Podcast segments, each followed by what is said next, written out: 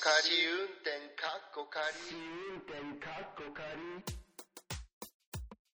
で、まー、ちゃん、この間9月30日は国際ポッドキャストデーだったんですよ。知ってた？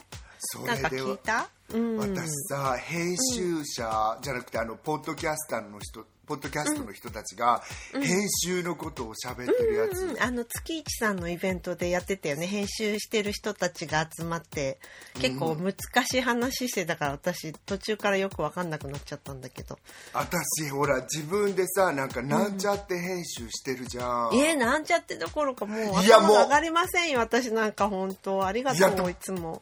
うん。ありがとうかつちゃんまそんなこと言ってくれて。私もう死のうかと思ってたともありがと よかった見届けてうだってみんなああやって本当に口がペチャペチャする音とかも取ってらっしゃったり一する、個一個撮ってるっていうふうに言ってた人いたよね。そう。です音声もうんこうやってやってるんですとか、私そういうこと全く口もペチャペチャやりっぱなし。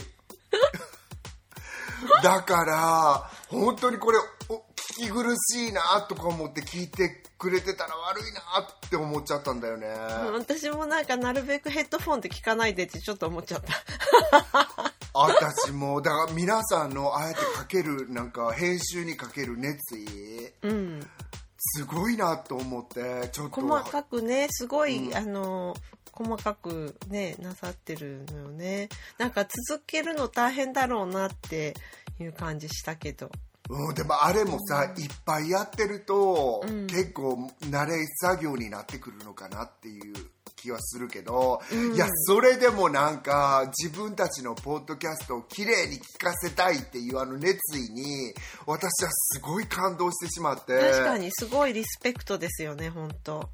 で、私も聞き返してみたら自分のポッドキャスト本当に垂れ流しって感じで喋っててさ すいにません嫌だって感じになっちゃったのカズちゃまの私。じゃあ気を取り直していきますかうん、今日も同じ感じの編集になるとは思いますが、OK よろしくお願いいたします。はーい。はい。えーポッドキャスト番組試運転かっこかり、ポッドキャスト初心者であるアリゾナに住むまーちゃんと、ロンドンに住む私和代が海外生活のあれこれをゆるゆるとおしゃべりする番組です。今週もよろしくお願いします。よろしくお願いします。新しい。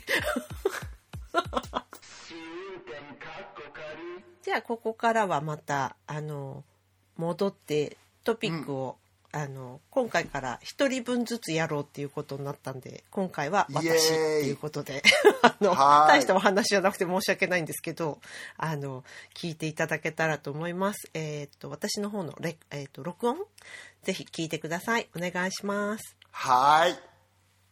えっと、今回私が提供したい話題というのはあの耳垢？いわゆる、えっと、英語ではイヤーワックスって呼ばれるものなんですけどあのこれ日本に住んでらっしゃる方はあのえーって感じかもしれませんけどあのイギリスとか、まあ、欧州の他の国もどうかわかんないんですけどあのこちらではですねえー、と耳垢を耳耳掃除って日本みたいに頻繁にまあしないんですよねきっと。それで、えー、と例えばその、まあ、結果的に内耳炎っていうのに私はかかってたんですけど8月に朝起きて急に耳が聞こえなかったことがあって片耳だけ。であの巣は巣は突発性難聴かと思い友人にまあ突発性難聴になったら48時間以内にステロイドを投与しないと、まあ、その耳の聴力を失ってしまうことがあるっていうそういう経験を持つその友人に口酸っぱく言われていたので私は結構ビビってすぐにあのオンライン GP とか予約して聞いたんですけどあそれ耳垢耳垢みたいに言われてであのオリーブオイルを垂らして耳垢を取れば治るからみたいなこと言われたんですよ。それで、まあ、あの私の義理の妹夫の妹ですね。があ私もこんな子供のみんな子供のやり方知ってるから子供たち今までやってきたからあなたもやってあげるみたいな感じで、えっとオリーブオイルを12滴耳の中に垂らしその上で、えー、と脱脂綿コットンですよねコットンを耳に詰めて要はオイルが外にだらだら流れないようにして一日過ごすっていうそういうやり方みたいなんですけどそうすると,、えー、とまあその後から言われたのはそれ 1, 1週間ぐらい続けてやらないと取れないことあるみたいなんですけどあの耳垢が取れるらしいんですよね。であの私の場合最初からその耳垢が塞がってるっていうことに関してはすごい懐疑的で実際全く違かったんですけどあのこちらの人はそれでなんかこう耳の耳イヤーワックスが取れるらしいんですよ。で結果的に私の場合どうなったかっていうとそのオイルで耳を、えー、脱脂面で塞いでたことによって逆にえっと、耳垢で耳が塞がってるのと同じような状態になってしまい、あの、回転性めまいみたいな風になっちゃって、結構大変で、それで救急病院に行って見てもらったら、やっぱり私の耳の中にはイヤーワックスはもう、whatsoever, nothing って言われて、やっぱり日本人の耳垢っていうのは、頻繁に耳掃除をしている分、そこまで溜まってる人はいないだろうなって思った次第です。えっ、ー、と、皆様の耳掃除どうされてますでしょうか？あと、あの、まー、あ、ちゃんをはじめ他の国の耳垢事情についてもぜひ、あの、話を聞いてみたいと思います。えっ、ー、と、これにて今週の私からのトピックでした。はい。どうですかね？まー、あ、ちゃんの、まー、あ、ちゃんの住むエリアの方々、耳垢どうされてるのかな？私の住むアリゾナの皆さんの耳垢、はいうん、まだリサーチしてないわ。お友達アリゾナの。あの、う？ん、私はそのごめんその前に、うん、カズチャマーヌの、その耳の赤が溜まっててそれを取る時にオリーブオイルを脱脂麺の話。びっくりだよね。でもすごいスタンダードみたいですそれ。この国ではもうなんか、ブードゥー教かと思っちゃった。なんかそんな夏。神へ、神への祈りを、炎の周りを、こう、踊りながら捧げてる感じですか？そう、なんかミイラ作る時みたいに、開いてる穴すべてに脱脂麺を。あ、あるよね、そういうのね。うん。なんか、えそれで耳垢って取れるんだね。うん、なんかなんかやっぱり緩むみたいですよ。油分かなんかを入れると、緩むみたい。うん、それでなんか、あの、私がその救急病院で見てくれたお医者さんも、うん、えっ、とその方はあのインドから来た方だったけど家族全員なんかあのおじいちゃんだかおばあちゃんだかがかあの子供たち全員並べて油そのオリーブオイルで自分たちもやってたからそれはスタンダードな方法で君がやったのは正しいやり方だけどでも君は耳垢が一つもないって言われたから。うんなんだみたいな。そう、やっぱりないじゃんって私は思って。うん。うん。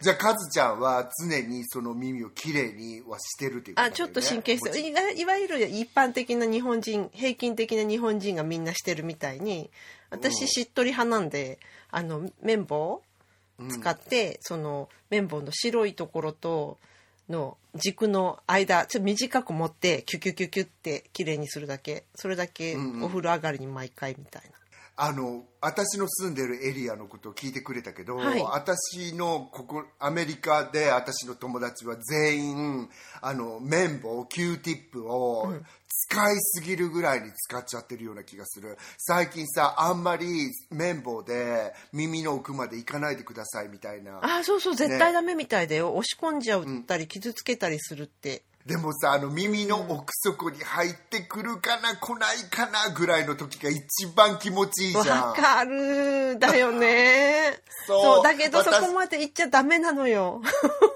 賭場口でやめとけって感じでしょそう。そうそうそう。うん。わかるけどさでもあのみんな Q ティップをあの綿棒をすごい使ってるよね。ここはやっぱり。そうなんだ。多分私、こっちの人はそれしてないんだと思う。そのだってそそんなしてたらありえなくない？なんかそのオリーブオイル使わなきゃいけない事情そのものが。そう。もうためにためきって出してる感じ、ね、そうなんだと思う。多分スポーンって感じじゃないかな わかんないけどなんかさ、私の使ってるダイソンなんてお宅の国から来てんのにさ、うん、こまめにさ、ゴミの入れ替えしないとさ、すぐ壊れちゃうようなもの作ってる国なのにさ、耳垢ひすぐ壊れるダイソン。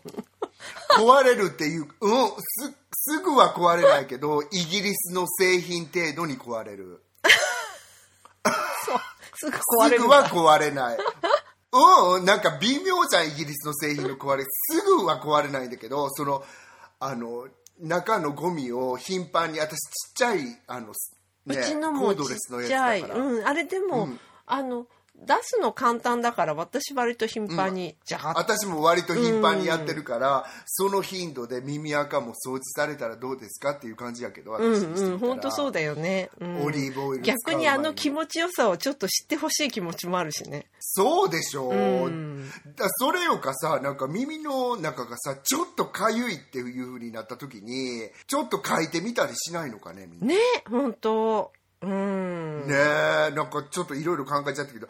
でもさ今カズちゃんべちゃのべちゃって言ったんだっけ？しっとりしっとりべちゃって言ってません。べべちゃって言っしってとりかカサカサか。湿気そう湿気べっとりとかべちゃとかやめて。べちゃではないんだよね。しっとりなのね。私すごくそれでさあの思い出があって思い出っていうか、私小学校の頃思いっきり何ドライだったんですよね、それがカサカサ派ね。うん。そう。中学校過ぎてほどなくする頃にウエットになってきたの。体質が変わったのかな？あれでも遺伝子的なものだっていう人多いけどね。ちょっとしっとり派の人はなんかその体臭とかもするって言うけど、私自分に体臭があるって思えないんだよねってそれ思ってんのはお前だけでおいみたいな いやいやいやいや。でもあのカサカサってうん。うちも弟がカサカサ派なのね。うん。でなんかうちの母があのカサカサのをこうピンセットでこうヒュッてつまみ取るのがすっごい好きだったのようちの弟の耳垢を。あの狭いそのな穴からでっかいのをこう壊れないようにそーっとつまんでヒュッて大物を取り出すっていうあの感覚がすごい楽しかったみたいででそれに比べて私は全然やっぱウェット派は全然楽しくないじゃん。ただなんかヒュヒュヒュって綿棒でね綺麗にするだけだから。カサカサ派はそういう楽しみがあるみたいだよね。いやもうなんかす狭い穴からでっかいのって言われた時点でなんかもうさ そこそこピ違う違う違うックアップしたのや違うわよ、カズちゃん。ちょっと待って。なんか、そう、じゃニキビでもそうじゃんって話に行きたかったんだけど、そう何考えてらっしゃるの、カズちゃんまる。めてそこピックアップしたかと思って。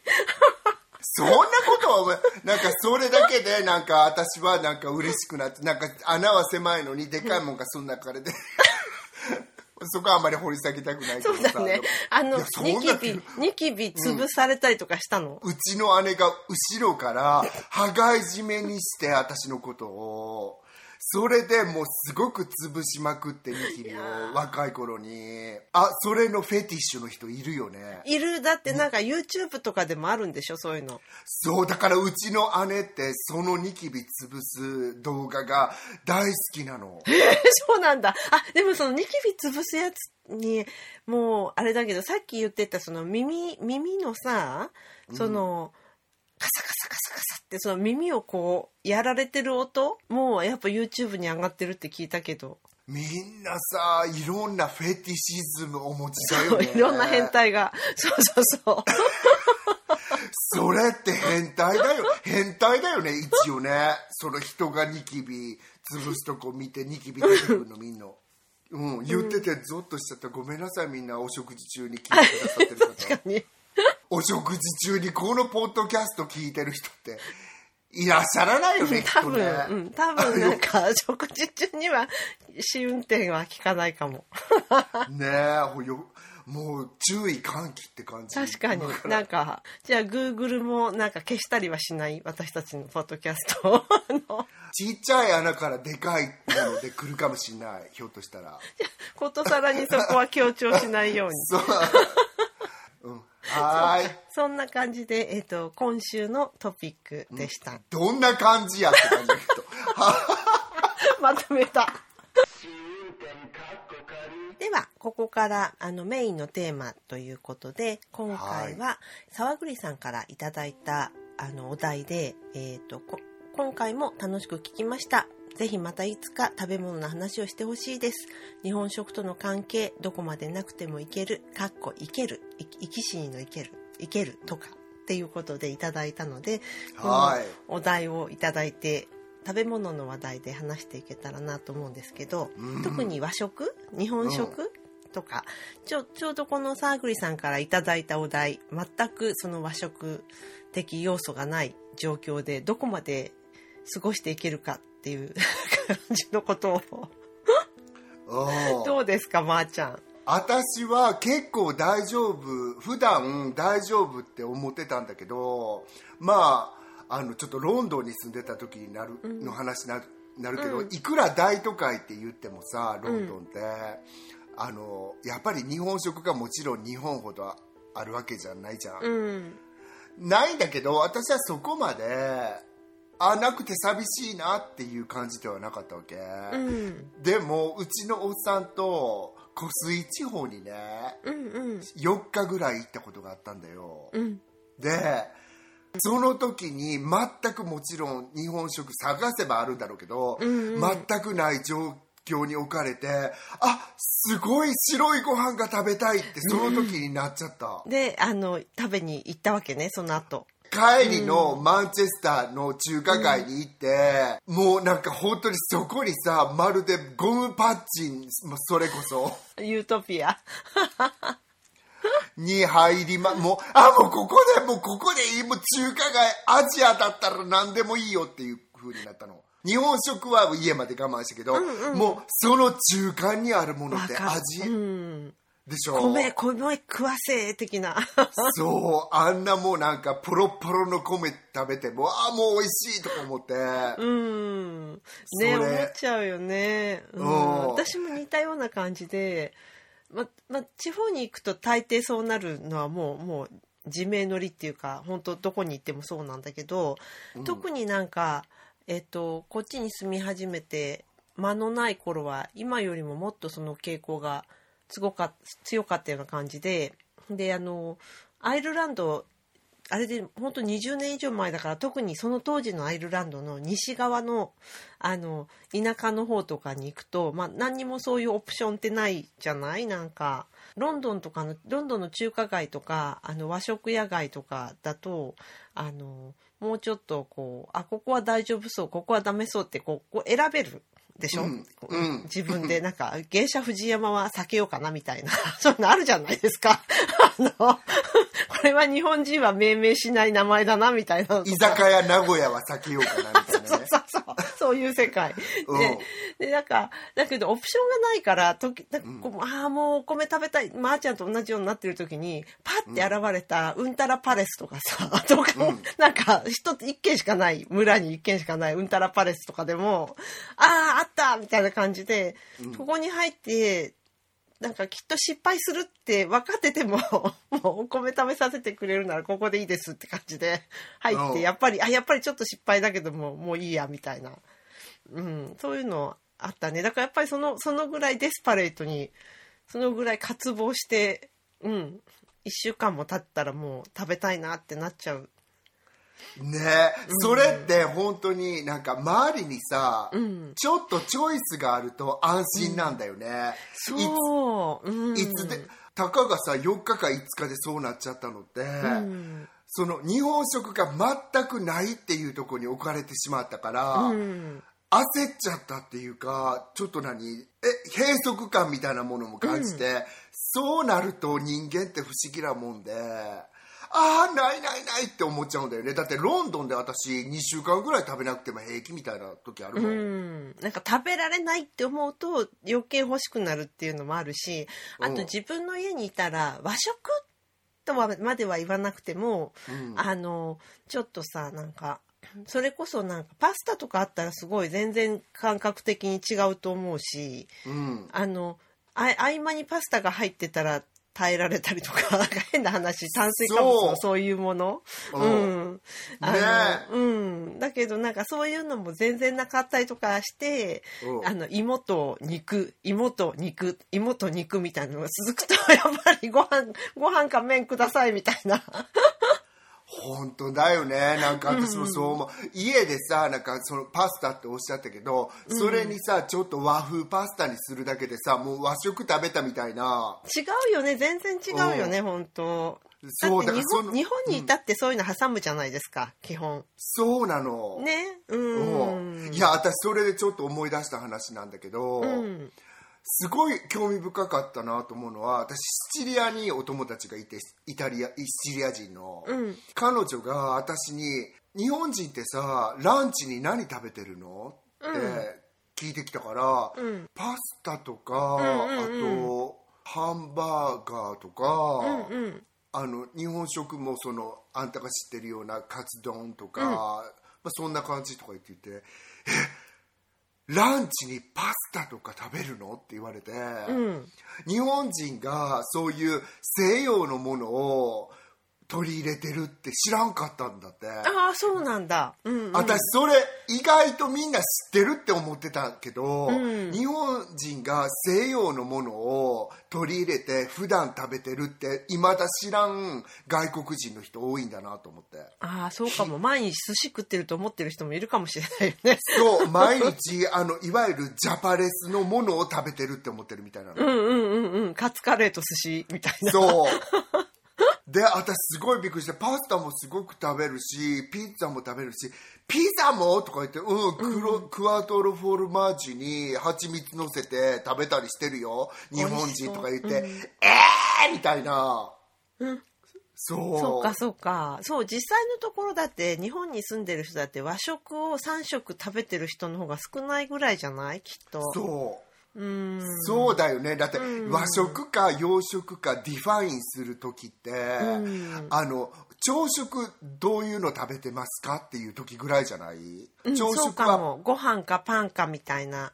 ねえ朝からパスタ食べる人は少ないと思うから、なんかどっちかだよね大抵は。ご飯かご飯派かパン派かでしょ、だよね。ううん。っていうのを決める時だよね、うん。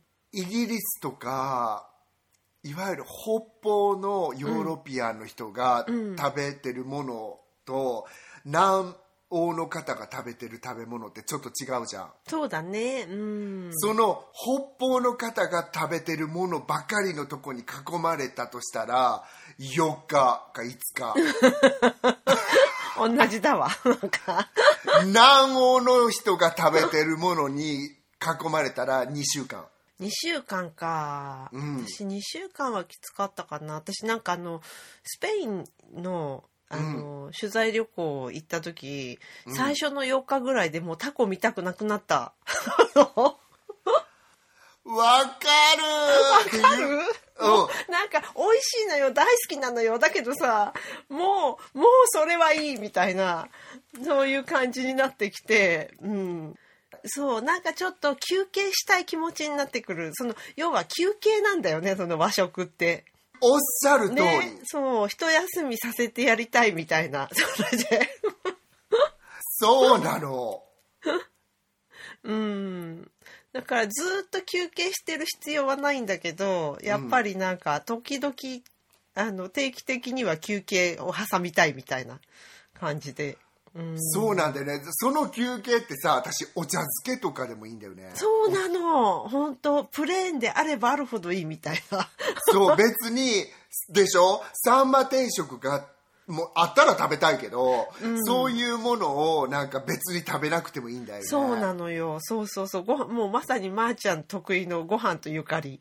ゆかり十分みたいな。それでわかる。なんかあっさりしたもんでいいんだよね。本当に あっさりした。あっさりした、あっさりしたでなんか話してたよね、こなんか最近。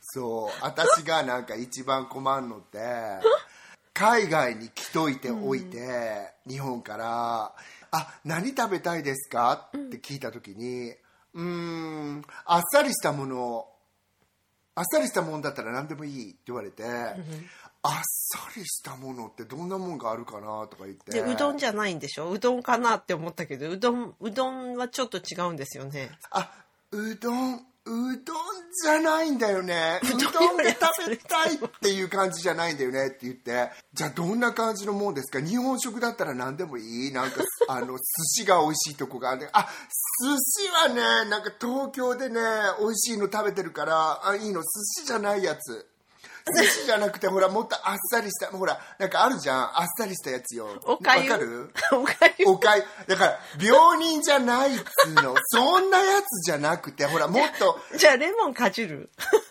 あそこまでじゃなくてレモンまでかきいってもらえかき氷？なんかそれはデザートでしょ？っていう風になっちゃう。ほら、わかる？なんかさ、ちょっとカツオが叩いたやつに、すだちが乗っかってるようなものとか言われて、そんなもんああるかそんなの。どんだけ日本の方たちが食べ物を飽食してるかって分かったよ。だね豊か豊か豊かすぎるからリクエストもかなり細かいみたいな、そう、うん、あっさりしてるものは何でもよくないってことだよどっちにしても。そうなのよ。もうな何、でもよくないただあんたがさ、なんかピッキーなだけじゃねえかっていう。そうそうそう。それでさ思い出したんがスペインってさ結構イギリス人の人たちがさ移住したりさ、うん。あの、うん。住めるかどうかって試してい行ったりするじゃん、うんうんうん。でそういう時になんか私の日本人の友達が言ってたんだけど、そういうイギリス人用のホテル行くと、もう day one からイギリスの朝ごはんが出るんだって。ベイ beans みたいな？ baked beans、 fried tomato 出ちゃうんだって、で最後までそれで通してでなんかスペインの朝ごはん美味しいじゃん、スペインの朝ごはん食べなくていいんですか？って言ってもいやこれじゃないと絶対嫌とか言って。あなんかそれ結構特徴みたいだよ。あのまあ最近の人は全然違うと思うけどあの英国人の英国人の年配の旅行者の特徴でその紅茶持っていくとかうん。 baked beans 持っていくとか、なんかそういうのなんかあの、マーマイト持っていくとか。それそれそうそうそう。だから私の仲良かったあのフォトグラファーさん女性の日本人のフォトグラファーさんが一時期1年間パリに住んだんですよでその時に、あの彼女の家主さんっていう、まあ、90代のおじいちゃんででじいさんじいさんって呼ばれてたんですけどでじいさんがあの遊びに来たんだって。そしたらなんかあの、ベイクドビーンズとかそういうのもがっつり車に乗っけ乗ってておまけになんか、おまけに電子レンジまで持ってきたみたいだから。でこれ自分が滞在中使うしこれあのあったら便利だろうからプレゼントって持ってきたんだって。そしたらやっぱプラグが違うから使えないとかって言って。それだけでも固執してるっていうことでしょ？そうなのそうなの。やっぱり毎日毎日同じものが食べたいんだよね。ありがたいことにさ私アメリカにいるから今は特にそういうなんかすごく日本食を熱絶望なんて絶望か、日本語、もうこうすごく渇望することってないんだよね、うん。うん、でもなんかそういううちの母の年代の人やったらもうなんか梅干し一瓶抱えてやってくると思う。あ あの年の人だからそのなんかじいさんの気持ち分かるっていうか。そうやっぱりなんかその自分が今まで培ってきた習慣を絶対に崩したくないんだなっていう感じでうん。うん。まー、ちゃんは朝朝昼晩ってどういうもの食べてんの？私さ、朝はあんまりいただかないんだよね、最近、うんじゃあ朝起きて水とか飲むけど、食べるものはしばらく食べないって感じ。コーヒーとカカオ100%のチョコレート、あそうなんだ、うんうんうん。カカオ 100%90%、はいはい。うんうん。全く甘くないチョコレートをちょっとだけ食べて、うん。今も美味しいよね。うんそれだけでお昼ご飯まで待って、お昼とかは私自分でパスタ作っちゃったり、うんうん。うん、ほとんど外食はせず夜はでもどうなんだろうね。夜もまあ残りも食べたりしてるよね。一人やからやっぱり。うん、今今の話聞いてると残り物ってパパスタの残りぐらいしかないよねきっと。そうなの。あまた今日も残りもんってその残りもんはいつ作ったんですか 状態で。そうなんだからあのうん、昨日は残りもんだってパスタじゃなくて昨日はア,、アボカドと豆腐のサラダの残りもんを食べて。あ何美味しそう。超美味しいのアボカドポン酢と、うん。えっと豆腐と、うん。グリーンも入れるサラのグリーンのサラダも入れてそれをただ和えるだけで美味しいよってお感じで。豆腐はあのーやわい方？硬い方あそうなんだ。うん。うん、中庸に硬いミディアムっていうやつ、はいはい。で何かかける、かけるかける。何にする？ポン酢？ポン酢とちょっとだけオリーブオイル混ぜて、あ美味しいよね。うんうん、あれあのそのアボカド豆腐にはそれがポン酢系のものが合うような気がする。それが残り物だったけど。あとはほら私はさゆかりがあればさゆかりがあれば OK うん、なんかねいろんなシリーズ出たらしいのねゆそうかりとか。みたいだよね。なんか梅子とかなんかあの名前ひがろしそうそうでも変わった名前のやつがいくつか。そうなんかできたじゃん。あもう私はゆかり一筋。ゆかり一ごめん筋けど。上着なし。OK あのご飯とゆかりそうご飯とゆかりとちょっとおみおつけがあればいいけど、うんそんな感じで食べちゃってもうもう本当にちゃっちゃと済ましちゃってるっていう感じ。だからもう本当に簡単だよ。だからそういうものが本当にちょっとでも、あのはい本当にアボカド豆腐のサラダが湖水地方にあったらもうそれでよかったよって感じだよ。そうなんだよね。そういうことなんだよね、本当。うん。そう。確かに。うん、沢栗さんでも言ってたじゃん。なんかこの間スペースでさなんか日本に帰ったら、すごい甘味をさあの食べてさ。あそうそう。和菓子がお好きって言ってたよね。だからなんかいろんな種類の和菓子をうん端から試しては食べていくっていうような。ねえ。でも私さ思うけど私もカズちゃんも、いわゆるグルマングルメじゃないから、あ違うよ。私は結構全然違うと思う。自分で。いやでも美味しいものは好きじゃん、そのまずいものっていうのがあるとすれば、うん。だけどさ一食一食がもう極まってないとダメっていう人もすごいいるじゃん。自分で作るとしてもってこと？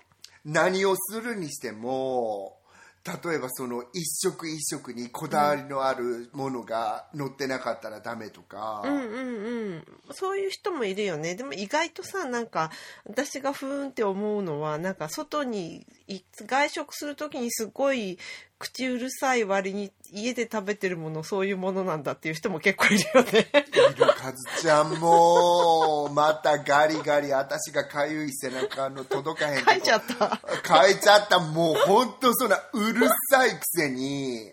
家ではそれなんだみたいな。私が言いたかったのはそのちょっとそういうグルメっぽいものを一食一食に食べたい人いてはるやん。そういう人は、多分海外に出ない方がいいと思う。いくらグルメの国にも出ない方がいいと思う。そういうものを満足させてくれる国って多分地球上日本しかないと思うの私。私の持論なんだけど、まあ日本はスタンダードが高いもんねどこ行ったって。うん、だから洋食に対するスタンダードも高いじゃん。高い。うん本当。でしょ、だってカラスミパスタのさ質でさ文句言ってるような国民なんだよ 日本って。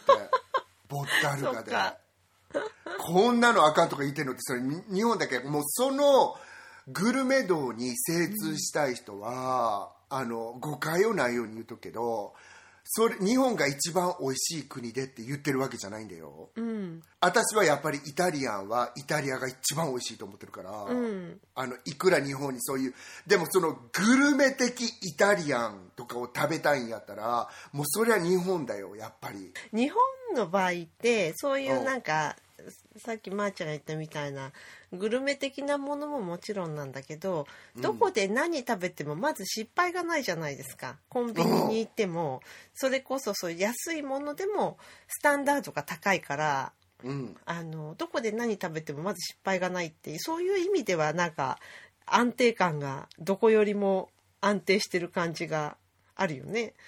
そうなの、うん、だからやっぱり海外海外っていうかまあ私が言ってる海外ってイギリスのことだけどとか言って一回すごいえなんか60点とか65点とかに当たっちゃったりとかするとゲーみたいなそういうのもちろんそう思うだろうし。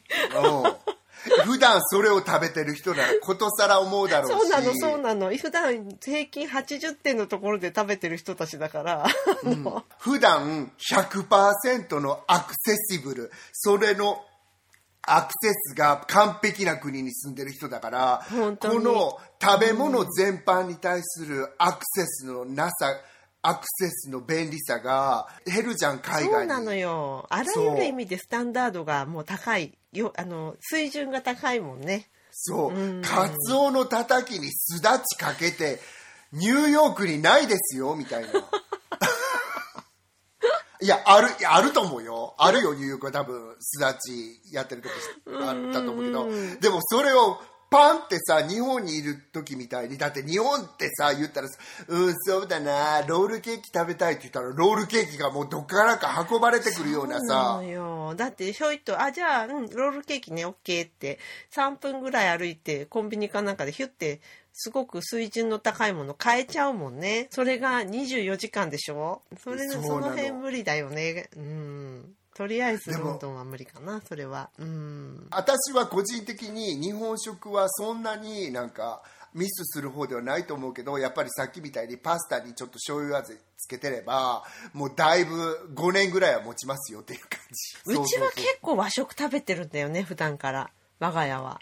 構うん。あのご飯ご飯炊く頻度も結構高いと思うしあとほら、自分家で味噌作ったりとかしてるからあの魚の味噌漬けとか絶対作って作り置きしてやったりとかただもうただグリルで焼けばいいだけみたいな風にああ言ってたよね。すごいよね、私それそうそうそう。おっさんと住んどったらやると思うんでね、うん。本当に一人は張り合いがなくてねないよね。って言うけど東京物語。本当そうなの。東京物語留置集っていう感じ。一日が長くなっちゃうよね本当。そうなの。だからもう食べ物作っても喜んでくれる人はいないしとか思いながら。でもそんな私もさなんかあの5年ぐらい持ちますとか今さ偉そうに言ったけたかに言っては見たもののなんか私一回うちのおっさんとなんか日本に帰った時にロンドンに住んでたんかな。帰った時にうちの姉の旦那が神田にあるちょっと有名なうなぎ屋に連れてってくれたわけ、その時にその兄がさ「おい松頼んでいいぞ」って言うから「えー!」とか思って「松頼んでいいだなんて」とか思って。でギャリーはさなんか「あのあう竹でいいです」とか言って、いやもう竹でバンブーで大丈夫よとか言って、うん、もうパイン頼んどけパインとは言わへんけどうちの兄は。うん梅梅ではないんだどっちにしても。彼も梅梅は嫌だったんだ。う梅は嫌なんだって思って。で松を頼みました人生初めて私たち、そしたらもういやそのレストランの松っていうのはもう,、ま、もうザ松って感じでさもう涙流して食べたの。2人で。おっさん芸と私。芸術作品だった？うん、あとふ普段どんだけあのスタンダードなものを食べてたかっていうのが分かったっていうか、いわゆる至高の食べ物を食べてしまった時に、分かる？なんかイルカも泣くんだよっていう感じでもう食べながら涙がわーってや流れてきちゃって超音波出しながら。特にうちのおっさん神田菊川さんで。でその隣にね今日退院してきたかなんかのおじいさんとその老夫婦が座っててうちのおっさん見てふ不思議そうな顔してるわけ。泣いてるから。そう。ででなんか今日喋り始めて退院してなんかまずここのうなぎが食べ食べたくて来たんですよねっていう話してなんか私も感動しました。でも泣くほどではないかなとか言っちゃって。そう。あだから私も5年とかさ偉そうにくくっては見たものの美味しいもの食べた時ってそうなるかもって思った。ーうーん。ねうんでも、ね。そういういわゆるエクスタシーを食べ物から持ってけるのって日本だからもう海外にいる時にたもう我慢するだけ我慢して日本でドバーって出した方がそうだね。そうだね。なんかあの解き放たれた狼のように。そうなの。日本に帰ったらいいかしら？ってな感じで。でしょ？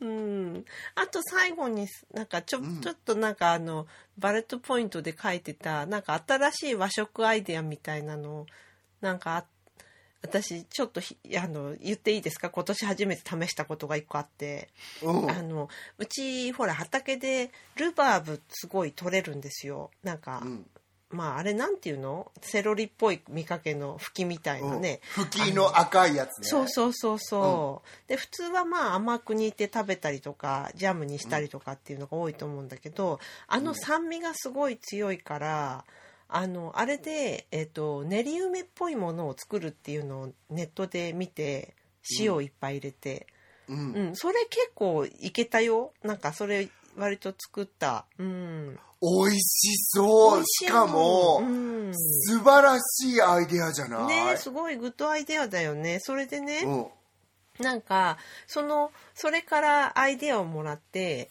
えっ、と、イワシ？イワシの煮物とかに、なんか梅干し煮とかするじゃない？日本は。イワシと梅干し合わせて、うん。油強いから。それ代わりにルバーブ入れたりとかしても美味しかったすごいカズちゃまーぬそれすごいアイデアだと思う、ねえあのシャープな酸味が結構その梅干しっぽい感じになってくれてしかうん。もテロテロンってなるから一緒に煮てたらだからあのテロテロンっていうのをとイワシを一緒に食べるって結構美味しかったです。ルバーブの酸味を生かして煮込んだやつをイワシにかけるね。あもうねイワシと一緒に煮ちゃった私は。本当、うん。あた私今パッと思いついた。んだけどその煮たのを味噌とかであえて食べても美味しいかもしれない、あそうかも。美味しいと思梅味噌みたいになうるんじゃない。ねだよね。なるよねきっと。う。うん。んすごい聞いててよかった試運転かっこかりそうき結構いけます。うん。ルバーブ。皆様なんかさおお前んとこのさなんか旦那がうなぎ屋で泣くことなんかどうでもいいんだよね。ごめん今聞か よかったルバーブでしまってありがとうカズちゃまーぬ。そういうなんか海外のさアイデア海外でできる日本食っていうアイデアも募集しておりますそうぜひひぜひぜひ聞かせてください。なんか逆にさなんか日本でできる海外洋食アイデアも面白そうだけどね。なんかこの食材ないけどこうやったらこうなるよみたいな。それをさ極めてるサイトがあるよね。なんかヨーロッパのどっかに住んでらっしゃる主婦の方が、うん。その全く日本食が売ってないところでその地元の食材を使って日本食にするっていういわゆるさしすせそを使って、うんうん。あのその日本の食べ物にするっていうのすごく興味深い。それちょっと今アメリカに来てから読んでないけど、うんあそうなんだ。へえおあってすごくリッチな感じがした。なんかこれの方が心が豊かになると思ってないところから作り出す感じって素敵だなと思いながら、ねなんかなかったら作ろうっていう感じになるもんね。なんかない場所に放り込まれたら。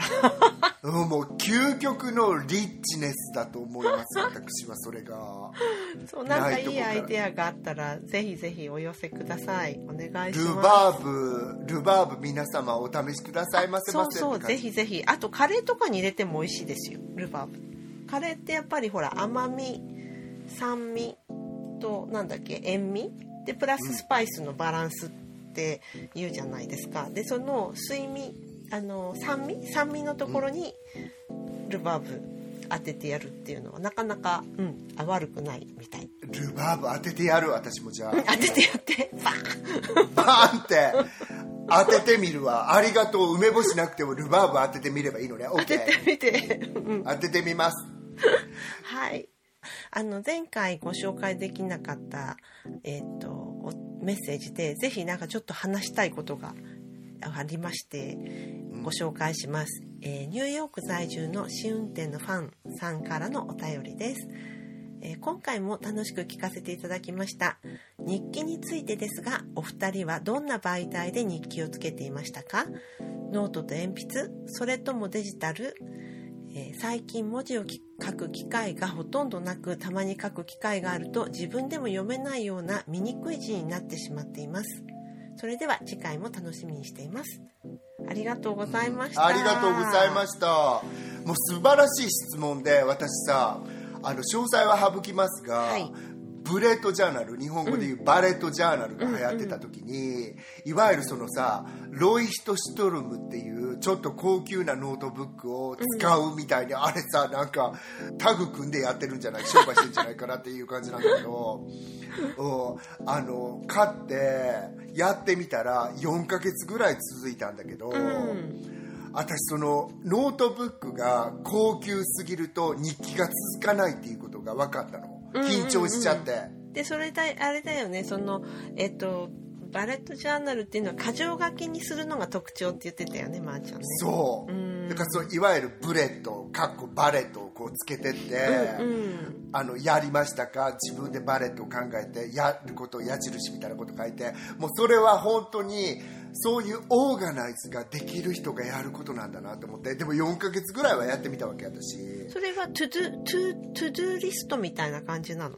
to-do list 例えば、ムード自分のムードはどうだ、はい。はい、私自分のムードを track してもさ、うん、何なんのって思って。で、うん、みんなはそのさいわゆる doodle あの落書きをする感じでやってもいいって言うんだけど、はいはい、なんせロイヒトシトロムのさ高級なノートを使っちゃってるもん私もう根が貧乏性なんだなと思ってそれで緊張しちゃって全く続かなくなっちゃってそれからもう100均の5冊で5ドルみたいな100均じゃないよね、うんうん、 one dollar shop の安いノートでやったらすごい続いてる。えそそれにはもうなんか結構いろいろ自由に書いてみたいな感じ？何書いても、うん、あの漢字なんかもう誤字脱字私しか読めない漢字で書いたりして、うん、それに鉛筆で書いてるのが私鉛筆で書いてる？そっかそっか。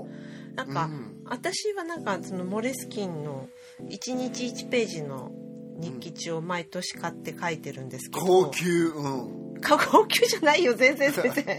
大した金額じゃないんだけど。そう。だけどその1日1ページってやっぱりすごい書きやすくてで私はなんかもう完全にログ？何時起床、うん、何時朝食？何食べた？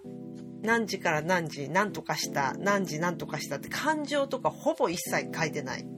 言ってたよね、うん、もう全部そのその日にあったことを時間と誰と誰と何をしたかみたいなのだけ書いておくとでもその感情はその読み返せば大体ついてくる。うんうんわかります。ででこの日記帳のあごめんいいところはあの、うん、フリーランスの人とかだと経費の計算とかを後から振り返るのも本当に便利なんですよ。うんうん交通費どこそこからどこそこだったなとかそういうのをパパパパパってちゃんと遡れば全部わかるから。そんなきめ細かいねカズちゃん。私なんか本当にもう本当にだらしなく書いてる。もう100円ショップで鉛筆やから、うん、もう私が死んだ瞬間捨ててほしいっていう感じ。あ私のもでもそうかも。もうほ本当に個人ログ。あの全然見ても面白くないと思う私はそれあのカズちゃんのファミリーヒストリー NHK に持ち込まなあかんから。あカズちゃんのファミリーストーリーやったらカズちゃん生きてるっつうのなカズちゃんがそうそうそうそう。ででちなみに筆記具はあれ使ってます。あのフレなんだっけフリクションフリクションのボールペン、うん私もフリクションの赤を使う時あれすごい便利だよね。そう。だけどさなんかあのフリクションってすごい便利で、私フリクションだけしか今もう使ってないんだけど、あの過去のスクリプトをえーと古文書じゃないけどスクリプトをアーカイブしていくような人が言うにはあのフリクションってものすごい罪だって言ってた。なんかあれであれで書かれたものでものって何十年何百年後には消えちゃうからマニュースクリプトを振り返れないって。なるほどね、うん、私いつもさ生徒にあの注意書きを楽譜に書き込む時に、うん、フリクションの赤を絶対使ってんのね、うん、でこれ私今書くけどあの後で消してねって言ってあと、うん、何百年も経ったら消えると思うからこれ。あんたがこんなアホみたいなとこで注意された証拠消えちゃうよこんなとこの指番号の注意されてるのなんて多分こいつぐらいだろうなって100年後の人思うことないから安心してねって、うん、まあ言われても喜ばないだろうね子供は。100 years みたいな感じで聞かれて。ねえまあそんな感じで。日記に関することはそんな感じかな。そうですね。はい、うんでえっと今日今回のメインテーマと日記に関することここまでっていう感じで。でした。はい、はい、ありがとうございまありしたがとうございました。ではじゃじゃじゃじゃわって言っちゃった。何？じゃわじゃあとデバが混じってー？ジャワになっちゃった。本当 失礼しました。天気予報いきたいとお思います、願いいたします。はい。えー、と今回は2021年10月8日から2021年10月14日までの天気予報です。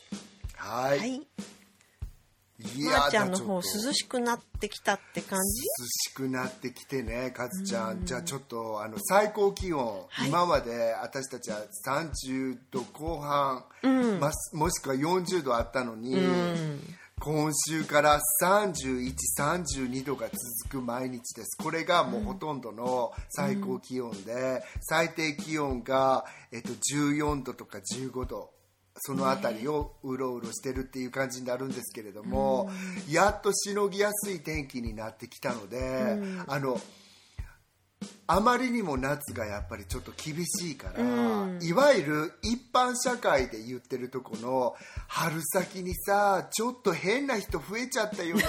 ほら変な人って春先に出てくるじゃん普通の街じゃん。そういうよね大抵ね。うん、で実際に本当に4月末とか5月のあたりに私の経験では東京とかだったら変な人が出始めるわけやっぱり。そういう季節変な、ね、季節のものなの。シーズナルな、あのものなのねそれは。シーズナルなもんだともう春風先だから。詩。そう。でもそれアリゾナはこの時期に。あそうなの？しそう。しのぎにくい厳しい季節が終わったあたりに出てくるんだわこれが。えアリゾナの変な人ってどういう感じなんですか？いやもうこんな放送では言えない。私さ 毎日あのウォーキングしてるじゃないですか、そうするとあのたまに人がいるとこ行ったりするとあの変な人いるなと思いながらそのなんていうのその近所のおばさんとかでもなんか「はあ昨日なんかわああなたね」っていきなり寄ってきたおばさんとかもいるし 歩いてたあなな歩いてんの？みたいな感じで「えちょっと怖い怖い怖い」とか思いながら喋ってみたらいい人やったけど、そうなんかそういうのが人が陽気になり始めるのってもしかして砂漠地方って秋なんじゃないかななるほど。春春にや相当するのがこのぐらいみたいな。そう、そんな感じの風物詩が見られるアリゾナでした。わーい。ありがとうございます。でロンドンは？変な人？そうじゃなくて。でお天気ね。変なへロンドンの変な人はもう本当に世界の変な人そこに集まそうだよね。エキエキセントリックさん大集合だもんねそう。しかもみんな変なさ感じに見えないのに蓋開けてみたら変だったっていうのがそうだよね。うん。あまあでもなんか結構オフィスリーに変な人もいて変っていうか、め名物？そのローカルキャラクターっていうんですか、うん。うちの周りだとあの後ろ向きに歩く人って人が一人いて。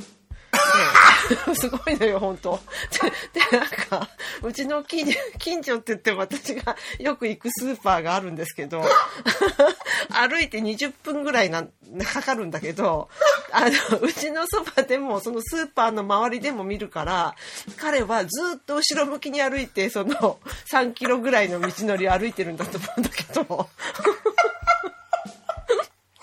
もうごめん。私自分のアリゾナの変な風物詩の話聞いてもいい？もうその後ろ向きに歩いてる話の。ごめん。後ろ向きに真面目に歩いてるでしょ。真面目に歩いてるんですよ。だから多分多分なんかオリバー・サックスの領域の話だと思うけどあれは。オリバー・サックスって何？あの要は脳脳脳の脳の問題？脳の話あの関係の。ごめん笑そうっちゃったそうそうでもでも実際ちょっと面白いんですけど。そうそうそうそう。そうなんですよ。あ笑ってごめんなさい。なんか今なんか後ろ向きに歩いてる人どうぞお続けください私は何の迷惑もないもんね。全然ない全然ない。しかもすごい器用なんですよだから。本当、急に私もしんみりしちゃう。いやししんみりしなくても彼は普通に生活してるから大丈夫。よかったよかったよかった、うん、うん、あの全然多分あのぶつかったりもどういうわけか上手に歩いてるからうんしないしうん、うん。そうそうそう。すごい。んですよ。だからなんか あの彼を見れる見れた日は 今日も元気にしてるって思って。試運転過去仮で聞きましたって言ってくれね言ってでも 私のこと知らないから。私のこと知らない上にこのポッドキャストもっと知らないから。そういう人もあもうちょっとなんかアリゾナの話がさなんかかすんじゃった。かすんじゃったけど最高。はい。じゃあ、はい、ロンドンのお天気。はいお天気はですねもうもう秋っていう感じなんですけど最低気温があのこの1週間で一番低い最低気温6度までいっちゃってるのでうわ！相当寒い、うん、今も今日初めてこの系統のもの着たぐらい、うん、なんかあのどんどんやっぱり寒いです本当に。でちょっと畑見に行ったらもう冬の様子になっちゃってた。しぼんでたの？そうもう偏西風がすごくなってきて、うん、でだから西側から風がすごく吹くでしょロンドンって、うん、だからもうその西側からの風で全部なんか東向きに倒れてた ものが後ろ向きに歩いたり東向きに倒れたり倒れる大変な街ですよねそうなんですよ。結構、うん、いやもうこんなでも最低6度ってもう私いきなり6度のところに放り込まれたらそれこそ後ろ向きに歩いちゃうそういうことだね本当。で最高気温も全て17度か18度。で雨の日もちらほらなんで結構ね、うん、あの結構本当だんだん秋秋から冬にかなんか向かっていくなっていう感じのお天気です。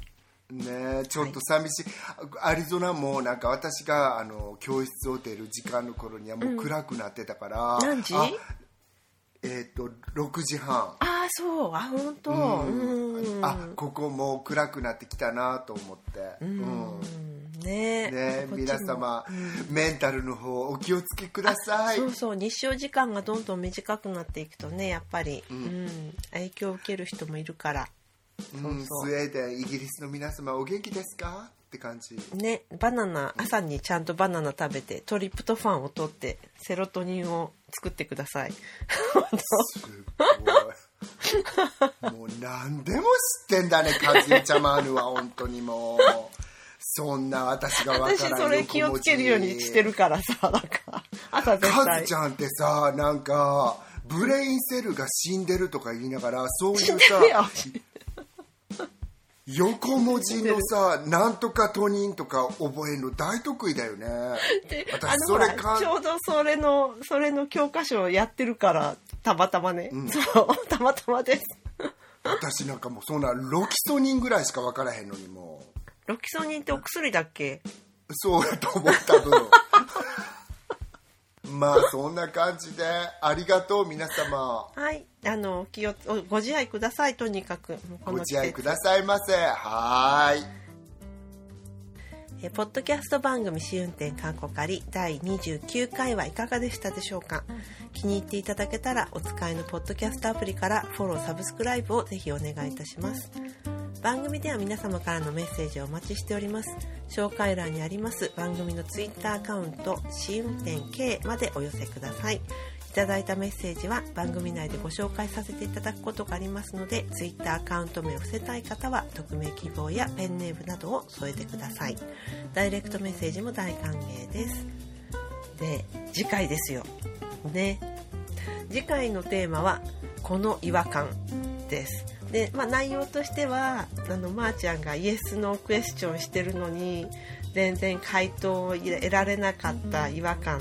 からまあ派生してそういう感じでこうあの海外に住んでる方は日本の日本に帰った時に覚える違和感とかまたは日本に住んでらっしゃる方は海外に出た時に覚えたこんなことでこんな反応がの違和感とかあのそういったもろもろ、よかったら。あとなんか地方に住んでる人が日本の東京に行った時の違和感とか、うん何でもいいの。なんか場所を変えた時に起こる違和感みたいな、ね、そういうのをのあの何でもどんどん送っていただけたらと思います。だからたあれだよね。多分スペースとかでもきっとそういったご意見を求めてうん、ねまたオープンするとね。なんかありそうじゃない？なんか私たちの予感ではなんか。ありそう。うん。あこれって放送される時はそのスペースをやった後。ああそうかもしれないですね。うん。でもまあスペースは定期的にえっ、とできるだけ週のあスペースというのはツイッターの、えー、とアプリアプリで参加できるものなんですけれどもなんかちょっとえっ、とよく。クラブハウスみたいなやつ。ねそうですね、うん。クラブハウスみたいな感じであの、うん。どなたでも参加していただけるのであの告知を必ず何日の何時にやりますよっていうのを入れますのでよかったら遊びにいらしていただければあの言いたいことがある方はどんどん発言していただいてあのただもう聞いてるだけっていう方ももちろん大歓迎なのでよろしかったらいらしてください。はいはい。本そんな感じですね。はい。当はい。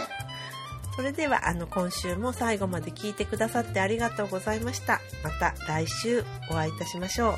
ごきげんよう。さよなら。新しいねそれも